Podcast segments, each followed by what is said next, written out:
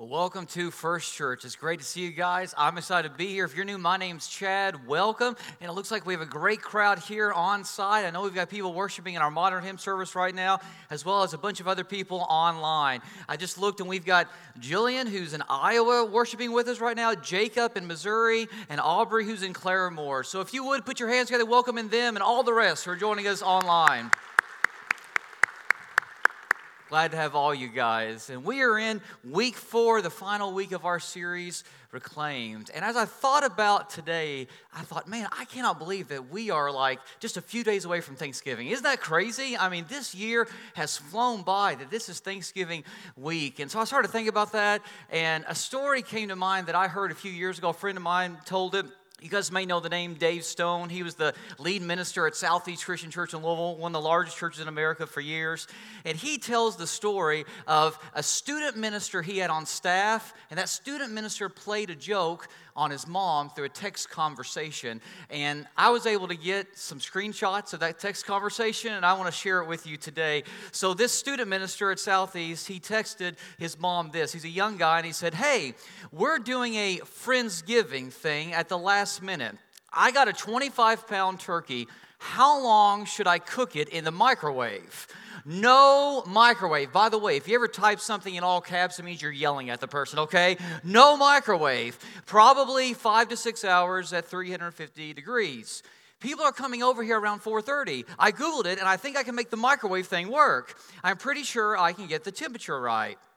I've never heard of microwaving a turkey, his mom replied. Don't you just keep it going until it gets hot enough inside?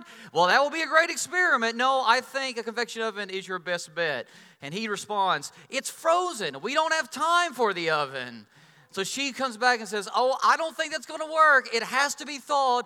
Get a turkey breast and cook that. Get two. We really want a whole turkey. What are microwaves for? Cooking food fast, right? So, how long do you think? It's about 20 to 25 pounds. Microwaves are for just certain foods, she replies, not meat. Pretty sure there's a meat button on ours. You could bake it in the microwave. That's meat.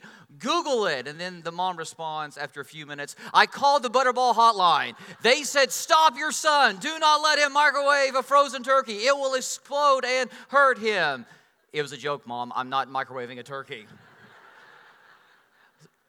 So if you don't hear anything else I say today, this Thanksgiving, do not microwave a frozen turkey, all right? You have been warned. Now, why did I share that with you? It's because there are some things in life for which there are no shortcuts. You've probably heard this said before there are no shortcuts to any destination really worth going. And yet, we try to take them at times. Our, in our world today, people want to get rich fast or have success fast or achieve some goal fast. And so they look for shortcuts to get there. But oftentimes, what happens is those shortcuts just lead to more disappointment, and we don't actually reach the destination we were trying to get to. And believe it or not, this is a biblical principle. The book of Proverbs says this it says, Good planning and hard work lead to prosperity, but hasty shortcuts lead to poverty. See, what the Bible is trying to tell us is there are some things in life that just take hard work and planning, and there are no shortcuts that you can take in order to achieve those things. And one of those things is our spiritual life, our relationship with Jesus. See, I think what God wants us to know is that if you want to have a healthy relationship with Jesus, there's no shortcuts that you can take. You've got to invest in that relationship. You've got to spend time with Him. You've got to make sure that you want it and that you are that you are seeking him with all of your heart. See, we've been in this series here right now called Reclaimed. And we've been talking about how Jesus came to reclaim our lives. So he came to reclaim us from our brokenness and reclaim us from the dominion of darkness. And hopefully, this series has been an encouragement to you as we've been talking about how God uses broken people that he's reclaimed in order to do great works. But here's the thing there's an important truth that I don't want for us to miss, and that's why I'm covering it as we wrap up the series today. And it's this Jesus came not just to reclaim our eternity, he also came to reclaim our everyday lives. And this is what I mean by that.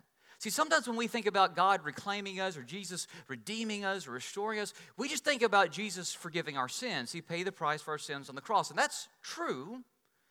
But you see, when we accepted Jesus as our Lord, we were baptized into Him. We didn't just receive the forgiveness of our sins, we did get that, but also we received the gift of the Holy Spirit. And God's Spirit now dwells within us empowering us, enabling us so that we can follow God's plan for our lives, so that we can become more and more like our God. See, we're not we don't just receive the forgiveness of sins, but also we are transformed. And that's an ongoing process as God's Spirit continues to dwell within us. The more time we spend with Jesus, the more we will start to look like Him. And maybe you've seen this license plate or bumper sticker, maybe you've seen it on a t shirt that says, Christians aren't perfect, just forgiven. And I understand the sentiment behind that. And if you have this on your car, if you have this t shirt, I'm not upset with you. I'm not going to make fun of you. It's fine, it's true. But I don't think it's the whole story. See, it's not that Christians are just forgiven, we're also changed, we're also transformed so that the more time we spend with Jesus, the more we start to look like Him. That's why in Galatians chapter 5 it says that the fruit of the Spirit is love, joy, peace, patience, kindness, goodness, faithfulness, gentleness, and self control. And pause right there. In other words, when this new life that Jesus offers us is planted within us. When we have God's Spirit dwelling inside of us, the fruit of that, what we will produce, is God's character love, joy, peace, patience, kindness, goodness, faithfulness, gentleness, and self control. And I want you to notice that the word fruit is singular. It doesn't say the fruits of the Spirit are, but the fruit, meaning all of these things, all of God's character should be what we are developing. Now, if I were to replace my name right there and say, Chad is love, joy, peace, patience, kindness, goodness, faithfulness, gentleness, and self control, my wife would tell you I fall short in some of those areas, okay? I'm not there yet. But that's the work that God is doing within me. So that even though I'm not going to be perfect on this side of heaven, God is going to continue to work in my lives when I let Him so that I will look more and more like Him, so that I will look more and more like this. And that's why Galatians goes on to say, since we live by the Spirit, let us keep in step with the Spirit. That's what it means to be Spirit filled. Now, sometimes people come to me and say, Hey, are, are you Spirit filled? Is your church Spirit filled? And that can mean a thousand different things to a thousand different people. But this is what the Apostle Paul says. Paul says that the person who keeps in step with the Spirit, the person who lives by the Spirit, is the person who demonstrates the character of God in their daily lives. And that should be our primary goal. It doesn't matter if you can do anything else for God. It doesn't matter if you have any other talents or abilities. If you're not demonstrating the character of God on an increasing in an increasing way, day by day, then you're missing what's most important. And that's why we get verses like this in Hebrews 10, verse 14, that it says, By one sacrifice, he, speaking about Jesus, has made perfect forever those who are being made holy. Now, does that make any sense? So when we accept Jesus' sacrifice, we're made perfect forever, but then we're still being made holy. That's how it works.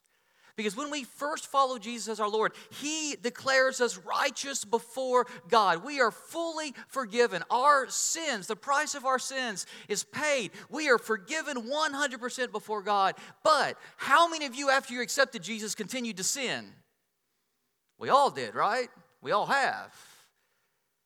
And so we're not instantly perfect in this body. Sin still exists in us through tendency and habit. And so that's what the Spirit is doing inside of us, working within us so that we can overcome those temptations, overcome our bad habits, overcome our flaws, our sin, and become increasingly more and more like our Father in heaven.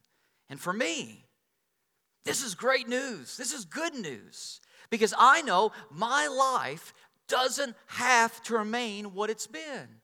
In other words, now when I do sin, when I do mess up, and I do, I don't have to get down. I don't have to get discouraged. I don't have to think, well, my salvation is lost or anything like that. But I can have the confidence of knowing that my salvation is secure before my Heavenly Father because of Jesus and that He is still working in me so that I can move beyond what I'm dealing with today.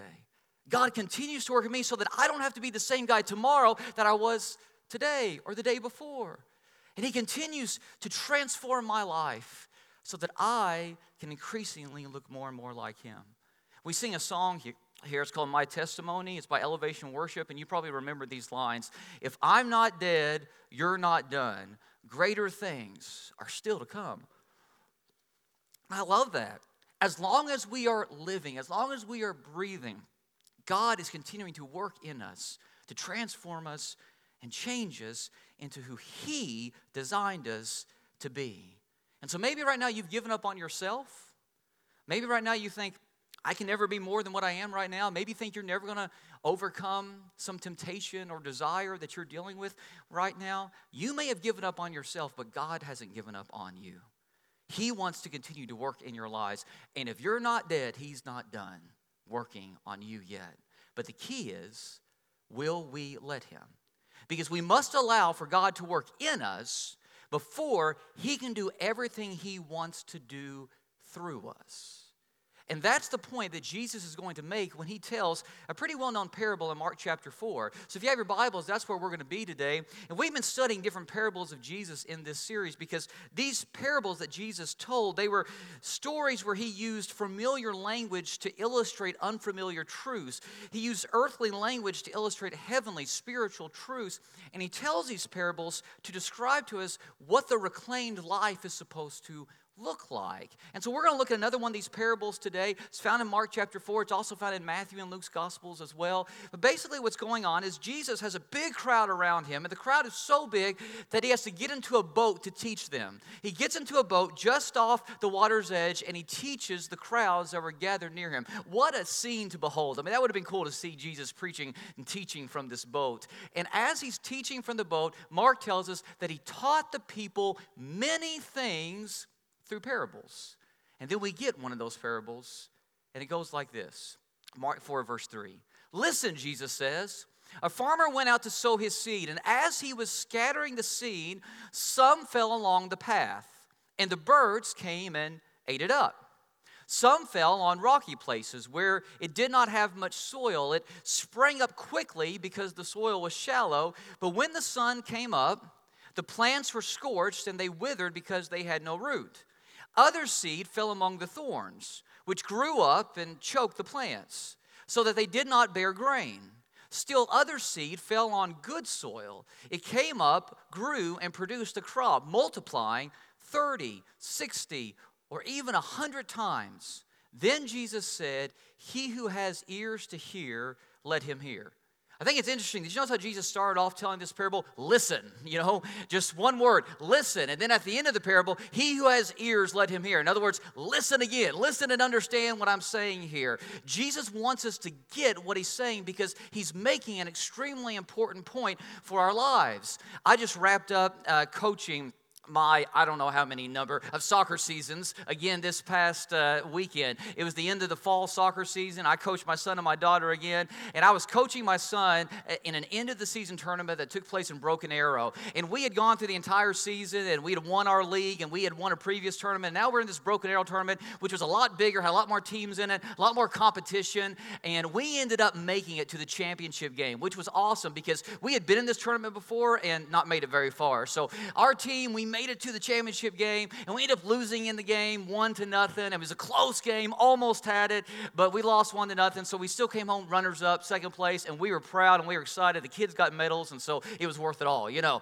But in order to get to the championship game, in the semifinals, we had to win in overtime because at the end of regulation, the score was two to two. So we played one overtime period. And then we played another overtime period. And then after the second overtime period, they went to a shootout, meaning we had to put up five players, the other team put up five players, and we had to take penalty kicks to see who would win the game. Now, in a season, if there's a tie, it's just a tie. But in a tournament, you have to determine a winner so you can move on. So my team had never done this before. Some of my kids didn't even know what a shootout was, you know. So we get to the shootout period period, and they're all excited and they're pumped and they're talking, and I'm going to take a shot. No, I want to play goalie. No, I want to do this. Oh, this is how this works. They're all talking at one time, and it's chaos. And I'm trying to get their attention, and they're just not listening. They're just so excited, so pumped up, they're just not listening. And so finally, I said, Guys, shut up and listen to me. Now, that was not my best moment as a coach. I get it, but hey, I'm Jesus is still working on me. Okay, so anyway, in that moment, I was like, guys, shut up and just listen. They all got quiet because normally I don't talk to them like that, you know. And they got quiet, like this is a big deal. And then I told them, this is how shootout works. This is who's going to take the shots. This is what we're going to do. This is the strategy. I went through and I explained it, and they all listened. And we went out and we did our shootout, and we ended up winning the game. And our team went nuts. The fans went nuts. It was crazy. But after it was all done, one of the little boys of my team came up to me and he said, Coach, Thank you for telling us to shut up. We needed to. And I'm like, yeah, I know. That's why I said it. So there are some times in life we just we just need to stop and listen. And that's what Jesus here is saying. Pay attention to what I'm saying. And Jesus uses an illustration that all of his listeners would have understood. This is an agrarian society. So they were all used to farming techniques and farming practices. And what Jesus does is he he compares this new life that God wants to give us to see this planted in the soil. And what he's telling us is our Father has a deep desire to plant new life in every human heart. See, God wants to plant new life in us, new life that grows and flourishes, prospers, and produces more fruit, more fruit that changes the world around us. But here's the thing even though God wants for that to happen, choice is still ours whether we will let that happen. Because what Jesus tells us is there are threats to this new life that God wants to give us. Things like rocks and birds and weeds and droughts. And there's no need for us to guess what these things represent or mean because this is one of those rare occasions when Jesus actually explains the parable for us. He tells his disciples this. He says, The farmer sows the word. So the seed represents the word, the message of Jesus, the good news, the truth of God. Some people are like seed along the path where the word is sown, and as soon as they hear it, Satan comes and takes away the word that was sown in them. Others, like seeds sown on rocky places, hear the word and at once receive it with joy. But since they have no root, they last only a short time. When trouble or persecution comes because of the word, they quickly fall away. Still, others are like the seed sown among thorns or weeds. They hear the word, but the worries of this life, the deceitfulness of wealth, and the desires for other things come in and choke, strangle the word, making it unfruitful. Others, like seeds sown on good soil, hear the word, accept it, and produce a crop 30, 60, or even 100 times what was sown. So there's no need for us to guess here what Jesus is talking about. He lets us know. And so let me break it down like this. The farmer represents God, or maybe Jesus, who puts the word out there that has the power to change people's lives. The seed, of course, represents God's word, the message of Jesus. The soil, well, that's us. That's our hearts. That's our lives. We're the ones who receive God's word. And then the birds, the rocks, the thorns, those are threats to our spiritual growth, threats to our spiritual maturity and productivity. So the illustration here is pretty simple, but I think sometimes we miss exactly what Jesus is trying to say.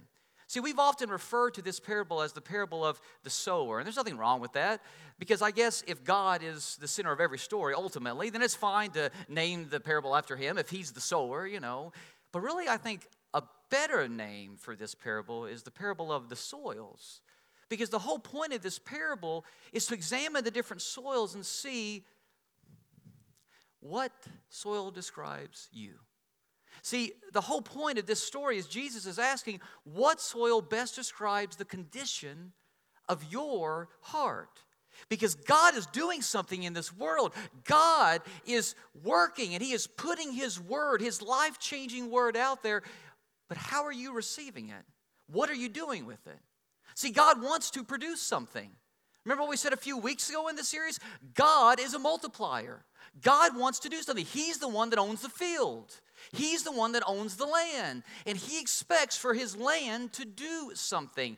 And dirt that is unused is wasted potential.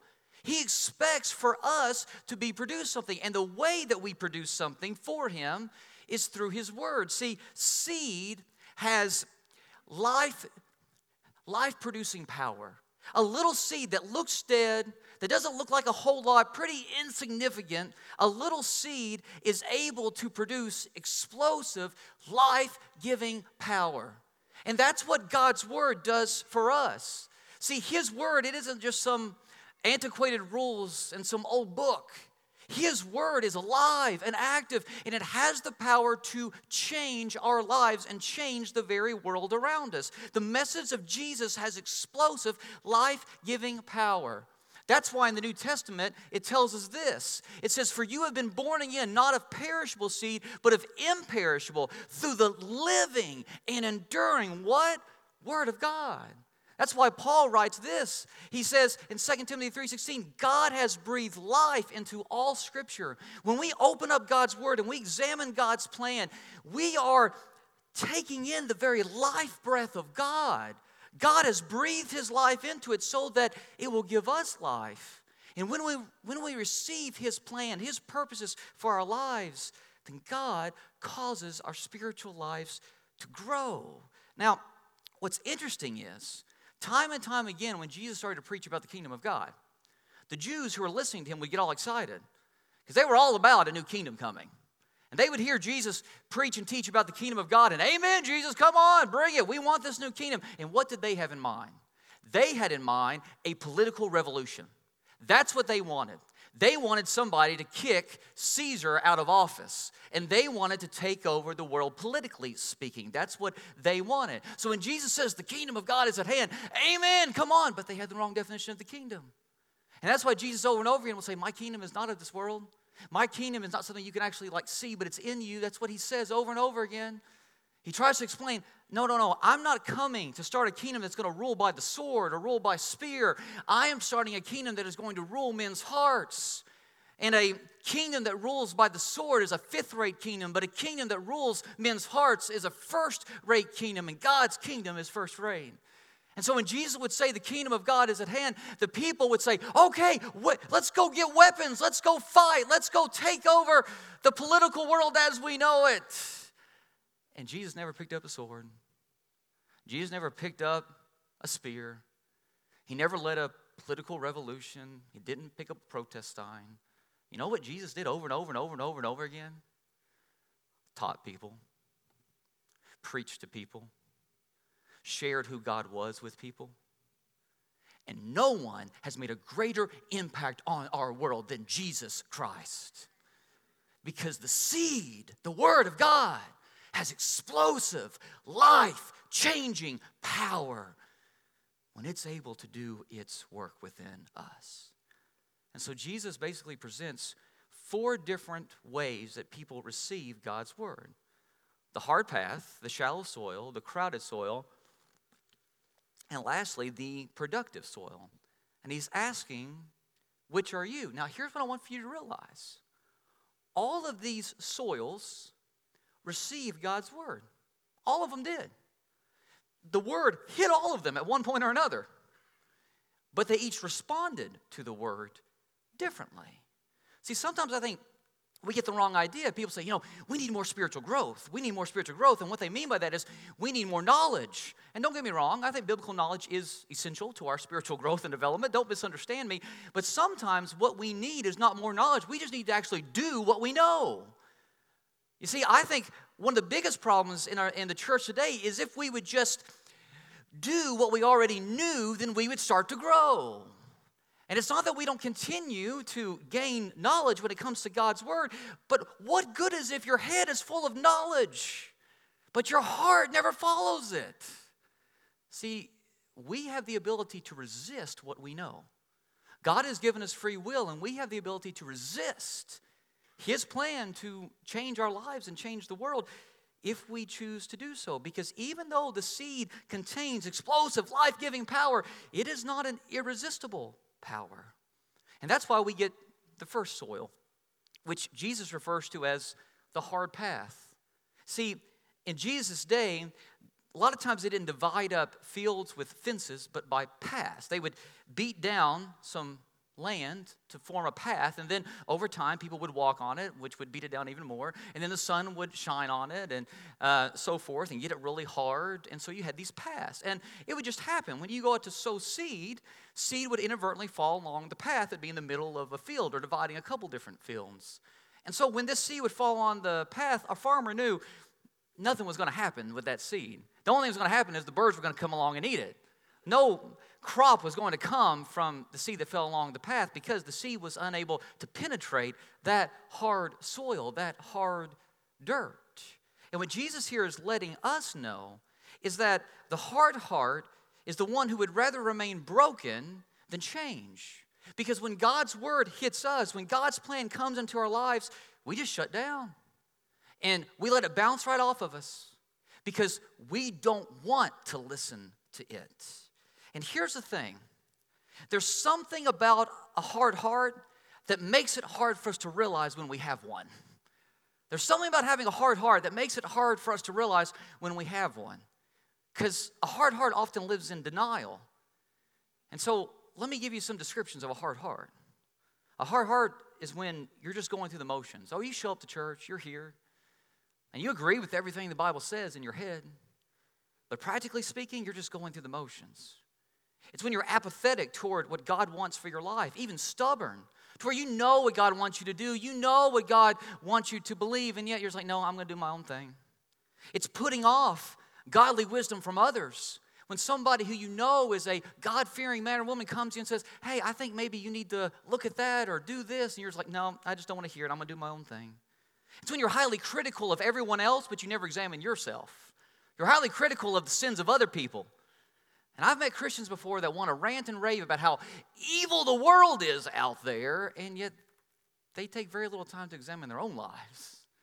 And here's the thing they expect for the world who doesn't know Jesus to live like Jesus, and they themselves claim to know Jesus, and they're not striving to live like Jesus. Doesn't make any sense to me. And so they're quick to point out the flaws of everybody else, but they deny their own weaknesses. They deny their own hard heart. And I think what Jesus is telling us today is we don't have to stay there. In fact, I think what Jesus is doing is he's handing us one of these. And he's saying, You can break up the hard ground around you.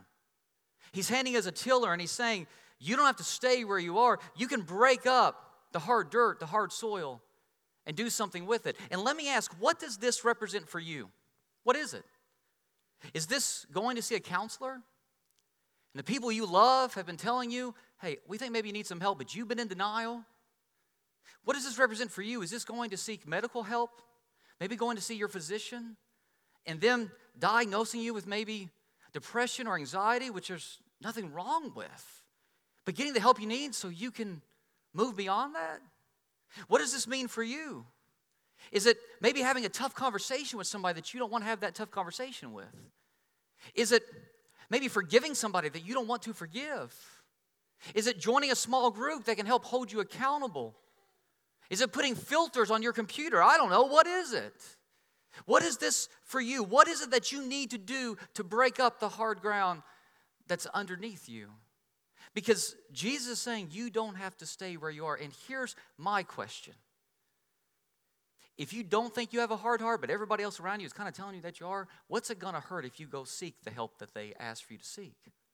If you go see a counselor and the counselor says, nope, everybody else is wrong, then guess what? No change, right? What's it going to hurt? But it might really, really help you. Because I've been here before. And I know from experience, when you have a hard heart, it's really hard to realize you have a hard heart. But then we also find out about another type of soil, and that's the shallow soil. And Jesus here refers to this as rocky places. And when I was younger and I would study this passage and I heard about the rocky soil, I thought about like dirt and rock that was all like mixed together like you did in a blender or something like that. That's what I thought. But that's not what Jesus is talking about. When you look at the context here, and actually when you understand the landscape and the area where Jesus ministered and lived, there were a lot of these limestone ledges and there were areas of bedrock that would have a thin layer of topsoil on the top of them. And so it wasn't like it was just rock and dirt mixed together, but on the surface, everything looked fine fine, but you got beneath those couple inches of topsoil, and all of a sudden you hit rock. And Jesus says that's the shallow soil. And listen to what he says. He says that, but since they have no root, because in the shallow soil they're not able to develop the root system that they need, they last only a short time. When trouble or persecution comes because of the word, they quickly fall away. See, this is superficial Christianity, shallow Christianity. This is casual Christianity. When, hey, I believe in God and everything, but I really want to talk about the benefits and not the responsibilities that come with following Jesus. And what Jesus is letting us know is it's easier to start following him than it is to stay following him. Because if your faith is simply based on emotion or on feelings, you never have any convictions, then when trouble or persecution or hardship comes, you're going to fall away.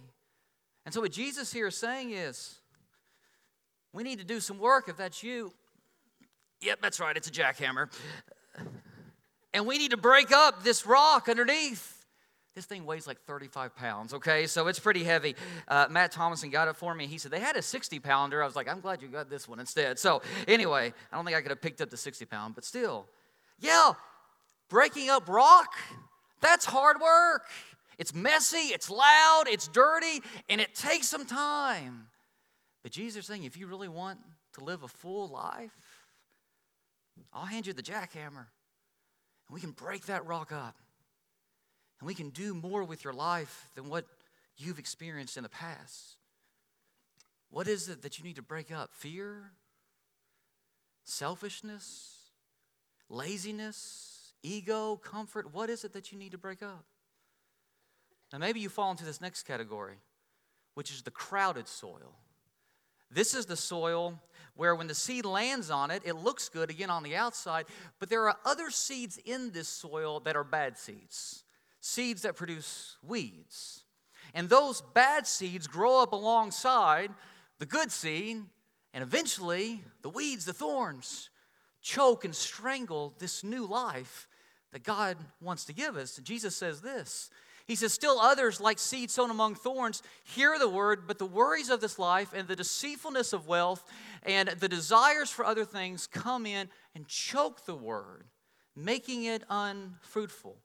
See, it's not that we don't have God in our lives if we fall into this category, it's just we don't leave a lot of room for God in our lives. There are other things that are competing with Him. And so, really, the question, if this is you, shouldn't be is God in my life? Because He's there right now. But the question we need to ask is where is God second in my life? Because in those areas of your life where He's second, that's where there's a weed growing, a thorn growing that can start to strangle out what God wants to give you if you're not careful. And that's why I've got some Roundup here with me. because we all have weeds that we need to kill in our lives. Maybe we have weeds that we need to pull. And here's the thing if you keep watering dirt that's got weeds in it, guess what? The weeds are going to grow as well. So you got to get rid of the weeds, and then you water it so that the healthy crop can grow. And what's a weed in your life right now that you need to kill? What's a weed in your life that you need to uproot, that you need to get rid of, so that you can water what God wants you to have? Because remember what I said God is a multiplier. He wants to see us produce something from Him, and that's why the last soil that Jesus mentions is the productive soil.